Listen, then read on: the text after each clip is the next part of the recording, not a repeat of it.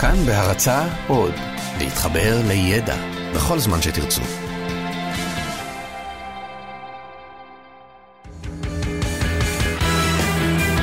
פעם בשבוע, עם תום אהרון. המונולוג המרכזי. הנושא המרכזי שלנו הערב הוא ריכוזיות ומונופולים בשוק המזון המקומי. כי עוד לא סיימנו לכתוב את המונולוג בנושא צבע מתייבש על קיר. אנחנו עדיין בשלב התחקיר שלו, עוד לא הצלחנו להגיע לעמדה חד משמעית בנוגע לאופן בו הצבע מתייבש על הקיר, ואיך בדיוק זאת אשמתו של ביבי. אבל... בעוד שמונופולים בשוק המזון נשמע כמו נושא משעמם, מדובר בנושא שמשפיע על כולנו מאוד, כי המזון בישראל הוא ממש יקר. דוח מיוחד של הכנסת חושף שישראל ממשיכה להתייקר ומצביע על פערים עצומים ומקוממים בין מוצרים בסיסיים במרכול הישראלי לבין המחירים של אותם מוצרים באירופה. הדוח של מרכז המחקר והמידע שהגיע לידי חדשות 10 בחן את העלות של סל המוצרים מול השכר שמרוויחים במדינות שונות. לפי המדד הזה הבשר יקר ב-7% מאירופה, הלחם ב-31%, דגים ב-39% ושמן ב-46%. על חלב וגבינות תשלמו עוד 60% מול הממוצע במערב, והמחיר למשקאות קלים גבוה ב-68%. נחמה קטנה אפשר למצוא בעיקר בפירות וירקות, שעדיין זולים ב-8% לעומת הנתון המקביל בעולם. מה? לא רוצה למצוא נחמה בפירות וירקות, תמצא אתה נחמה בפירות וירקות. ביום שאני אצליח למצוא עצב בבצק, אני אחפש נחמה בירקות. ובטח כשאני עומד בקופה ומשלם 68% יותר על קולה, אני לא אפנה ללפת שתגיד לי מילה טובה, שתיתן לי כתף. כי מחירי המזון בישראל באמת גבוהים, כל כך גבוהים שעשרות אלפי אזרחים פה הצטרפו לחרם כולל על קוטג'. וברגע שאתה מגיע למצב שאתה כועס על מוצרי חלב, משהו לגמרי לא תקין לדעתי.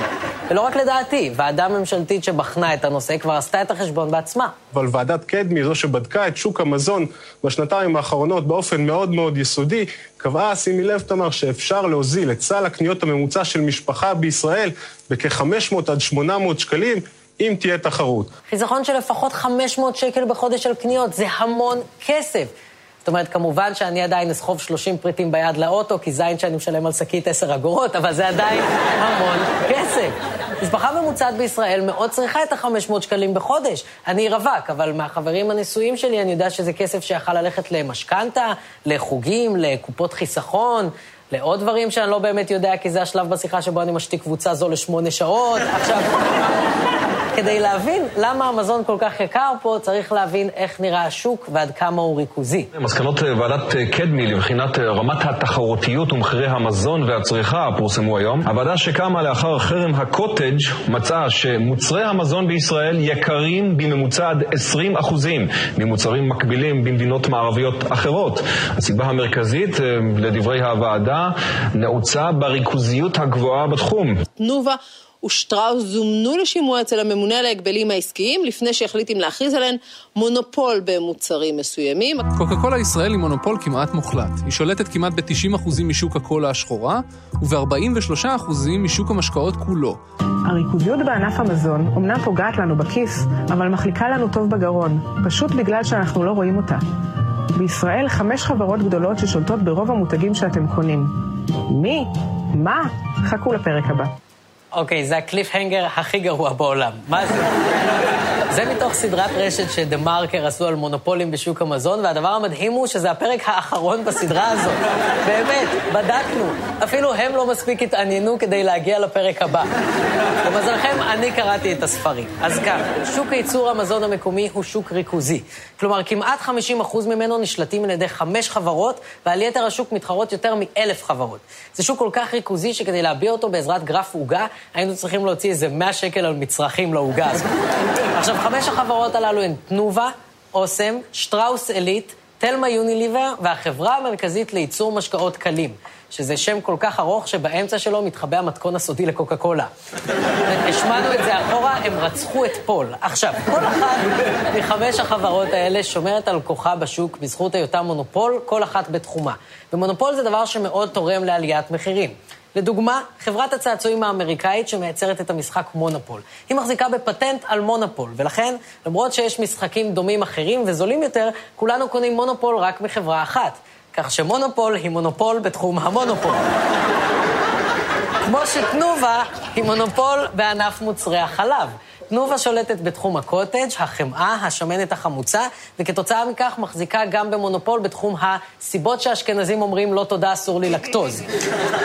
שטראוס עילית הם מונופול בתחומים כמו אבקת קקאו, דבש, הם שולטים במעדני חלב, קפה נמס וקפה שחור. בתחום טבלאות השוקולד הם שולטים ברמה כזאת שלפי האתר שלהם, בכל שתי שניות נמכרת חפיסת שוקולד פרה. רק תראו את הפרה של שוקולד פרה. איזה עוד פרה אתם מכירים שיכולה להרשות לעצמה סגנון חיים כזה? היא חיה כמו בקליפ של ראפר. הלאה. אוסם היא גם מונופול בשוק מוצרי פסטה יבשים, בשוק תחליפי הבשר על בסיס סויה, בתחליפי החלב. היא שולטת גם בתחום החטיפים המלוכים דרך במבה וביסלי, כך שאם אתם מעשנים סמים, אתם לא יכולים לברוח מאוסם. ואם אתם מעשנים סמים, אתם כנראה גם חושבים שאוסם רודפת אחריכם. הלאה. תלמה יוניליבר, היא שולטת בשוק המרגרינה, המיונית ודגני הבוקר עם מותגים חזקים כמו קורנפלקס תלמה, ברנפלקס, עוגי שמעוצב כעוגייה, ושוגי שמעוצב כשוגיה, אני מניח. עכשיו, דברים משוגעים כאלה, כמו מחירים גבוהים לצרכן ושוגיות, הם מתאפשרים בגלל שהשוק הוא ריכוזי. בגלל שלמוצרים האלה אין אלטרנטיבות ותחליפים, ולכן אפשר לגבות עבורם מחירים מופרזים. וכדי להבין למה זה קורה, צריך להבין איך השוק הריכוזי הזה נוצר. הנה הסבר אחד של שר הכלכלה אלי כהן. למעשה מדינת ישראל היא כמו אי, בעוד שבשונה מאירופה, משאיות יכולות לעבור מפולין לגרמניה, אה, לשוויץ. כן, אנחנו לא בדיוק אי. זה שאנחנו לא מדברים עם השכנים שלנו לא אומר שהם מים. הנה, הנה מבחן קטן. בוא, כנס לסוריה עם מזרן ים ונראה מה יקרה. אבל העיקרון הוא נכון. בגלל שאנחנו לא סוחרים עם השכנים שלנו, לא מייצאים ומייבאים מולם, אנחנו נשארים שוק מאוד קטן. ולהקים, לדוגמה, מחלבה זה דבר מאוד יקר. שכדי שיהיה משתלם הוא צריך למכור למינימום מסוים של אנשים. ואין מספיק אנשים בארץ בשביל להצדיק הרבה מחלבות. תדמיינו מה היה קורה אם כל פעם שנגמר לכם החלב, במקום לבקש מהשכנים שאתם לא מדברים איתם, הייתם צריכים להקים מחלבה בדירה. אתם בטח לא הייתם מקימים עוד מחלבה שתתחרה בה, נכון? אגב, שוק הדירות בתל אביב כל כך דפוק, שאשכרה יצא לי לגור בדירה שהיו בה שתי מחלבות. אני לא ממליץ. לא ממליץ. אז כן, בשוק הישראלי הקטן זה טבעי שבתחומים מסוימים ייווצרו מונופולים. אבל הממשלה צריכה להגן עלינו, הצרכנים, מפני המונופולים, ולדאוג שהם לא ינצלו את הכוח שלהם כדי לדפוק אותנו. כי זה מה שמונופולים עושים. קחו לדוגמה את קוקה קולה. בגלל שהיא מונופול, לקוקה קולה אסור להכריח את בתי העסק שרוכשים ממנה משקאות לעבוד רק איתה באופן בלעדי. אלא שלדעת רשות ההגבלים, קוקה קולה המציאה דרכים משונות בשביל לעשות בדיוק את זה. כלומר, לאיים על בתי העסק, להרוג את התחרות ולהסתיר את מעשיה. ואם הדרישה של קוקה קולה לא מתקבלת, לטענת הרשות, בשלב הזה קוקה קולה עוברת לאיומים. יש כוחנות, יש שם, איך זה מתבטא? כאילו, אתה יודע, כאילו, זה מה יש, זה מה תאכל. בשנייה עוצרים לך את המשקאות, בשנייה רוצים לקחת לך את המקררים. הם מונופול כוחני. אין לך ברירה, אתה איתם, באש ובמים, אתה רוצה פתאום, אתה לא רוצה, אל תעבוד, אם אתה לא תעבוד, תפגע בלקוחות שלך ובכלל. וואו, הייתי בטוח שהמרכיב הממכר בקולה זה קפאין. מה מסתבר? זה סחיטה באיומים. לא, באמת, אתם יודעים שפחית קולה אחת מכילה שש כפיות של סחיטה באיומים ו-30 מיליגרם פרוטקשן? ועזבו, אתם לא מבינים מה קורה בשוק החלב. כן, תנובה תודה בפעילות אסורה של הכתבת מחירים של אה, מוצרי חלב ותשלם לצרכנים מיליונים. המקרה הראשון שאנחנו מדברים עליו הוא הכתבת מחירים קלאסית גם לרשת שופרסל וגם לרשת מגה. פשוט סיכמו מחירים עם שתי הרשתות הגדולות ומנעו את התחרות בין מגה לשופרסל במקרר החלב. בערב שבועות 2011 היו שני אירועים אה, נוספים, תנובה הכתיבה גם, שוב, לשופרסל ומגה, הרשתות הגדולות אז, מה יהיה המבצע על גביעי הגבינה הלבנה.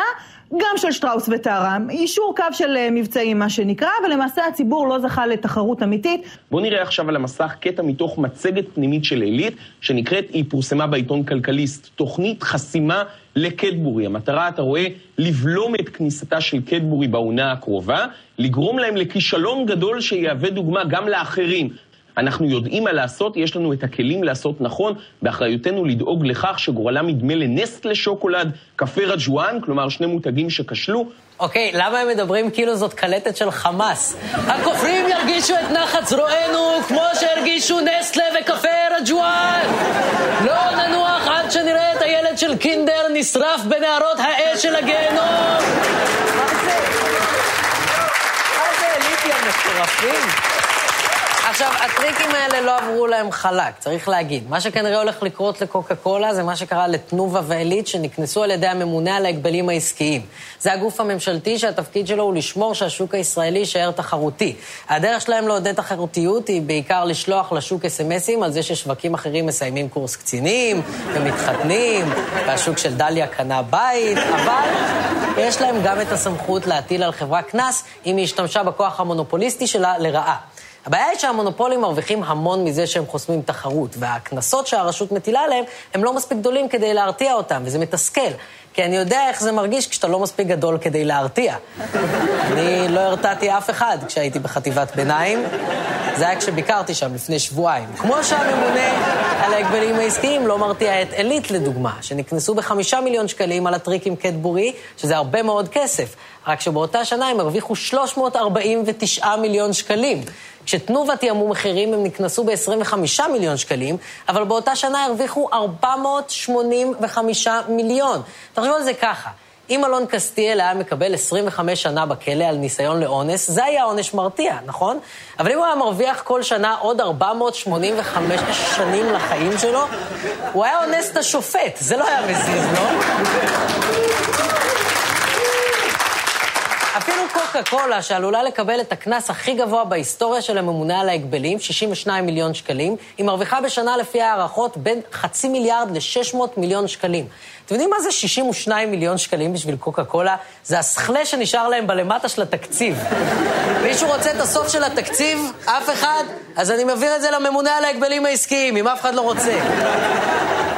עכשיו, המלחמה במונופולים תמיד תהיה קשה, כל עוד המונופולים הם גופים חזקים שיכולים להפעיל לחץ. וכשדיברנו עם כלכלנים, הם הסבירו לנו שהדרך הכי טובה להגדיל את התחרות ולהחליש את המונופולים, היא לפתוח את השוק ליבוא. בישראל, לצערנו, יש לנו לא מעט חסמים רגולטוריים, אה, שבעצם מונעים את הכניסה של אה, חברות נוספות ושל הגברת התחרות. ואלה דברים שלא מחויבים. בניגוד למשל לחסמים אה, טבעיים, שהם חלק מהאופי של השוק, למשל כלכלה קטנה. אז לתת דוגמה של חסם רגולטורי, למשל מכסה.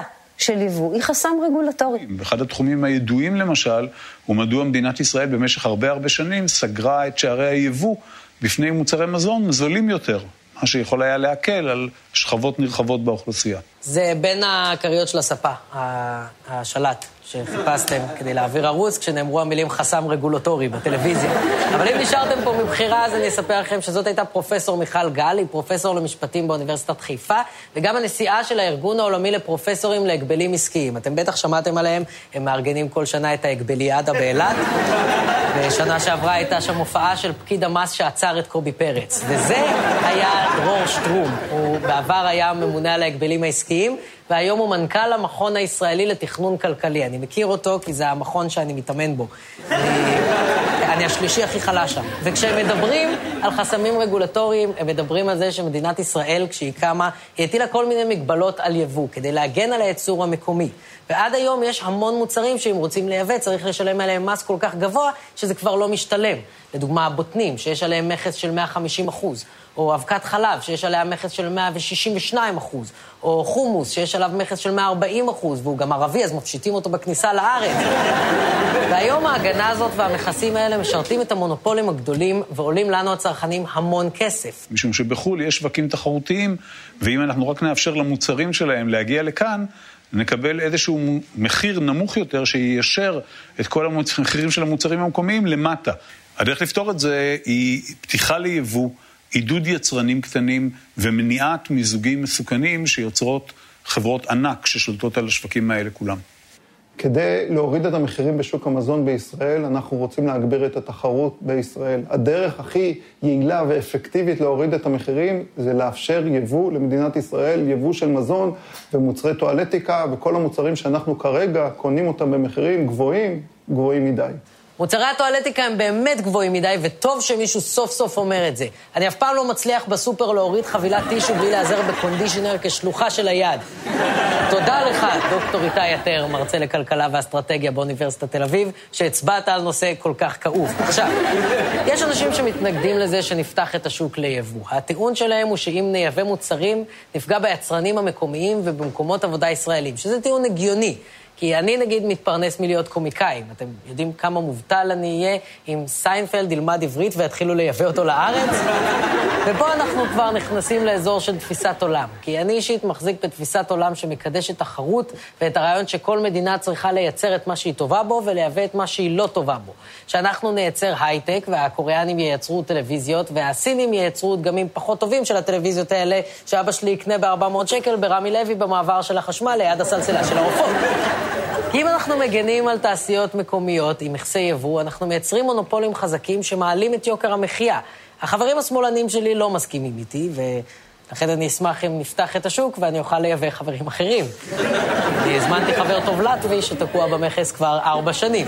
ואתם יכולים להיות בצד הזה של הדיון או בצד הזה של הדיון, אבל בכל מקרה, קשה להגן על תעשייה מקומית ובאותו זמן להתלונן על יוקר המזון. אי אפשר לאכול את העוגה ולהשאיר אותה שלמה. וחבל, כי היא עולה איזה 100 שקל העוגה הזאת. תודה רבה, לילה טוב. פעם בשבוע, עם תום אהרון, כל חמישי ב-10 בלילה, בכאן 11 בטלוויזיה.